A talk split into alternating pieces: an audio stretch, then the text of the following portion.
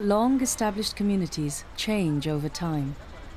As British born Greek Cypriots improve their economic status over the years, so they move up Green Lanes, out into the suburbs of Enfield.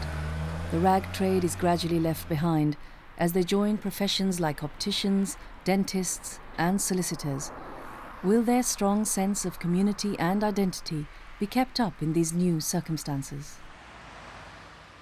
It's too soon to predict the pattern of London life for Ethiopians. It's unlikely, however, that their fortunes will be very similar to the Cypriots.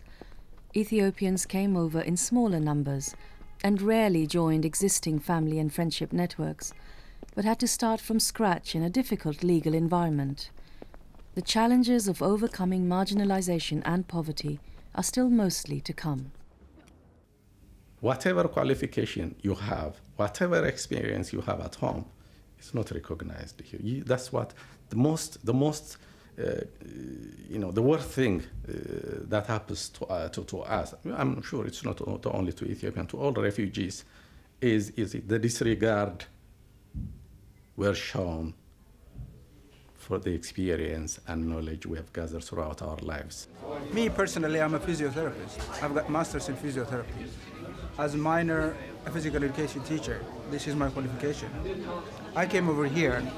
I wanted to practice, but for a top-up course, I was asked 8,600 pounds. By the time where I haven't had 8 pounds 60, where I used to live for 40 pounds a week. And me, now I drive taxi. There are some opportunities to acquire new skills and learn English, crucial for most jobs in London, like these classes here at the Centre for the Ethiopian Community in Britain. Arim, you have done very well. It's just you have to make a question out of it. Okay? Why has English become a world language? Even with a job, as a refugee, it can be hard to feel at home. I'm nobody here. I really would like to go home if um, the conditions back homes uh, change, if they don't persecute our people, if they don't kill, if they don't harass. Um, all I, I dream is really going home.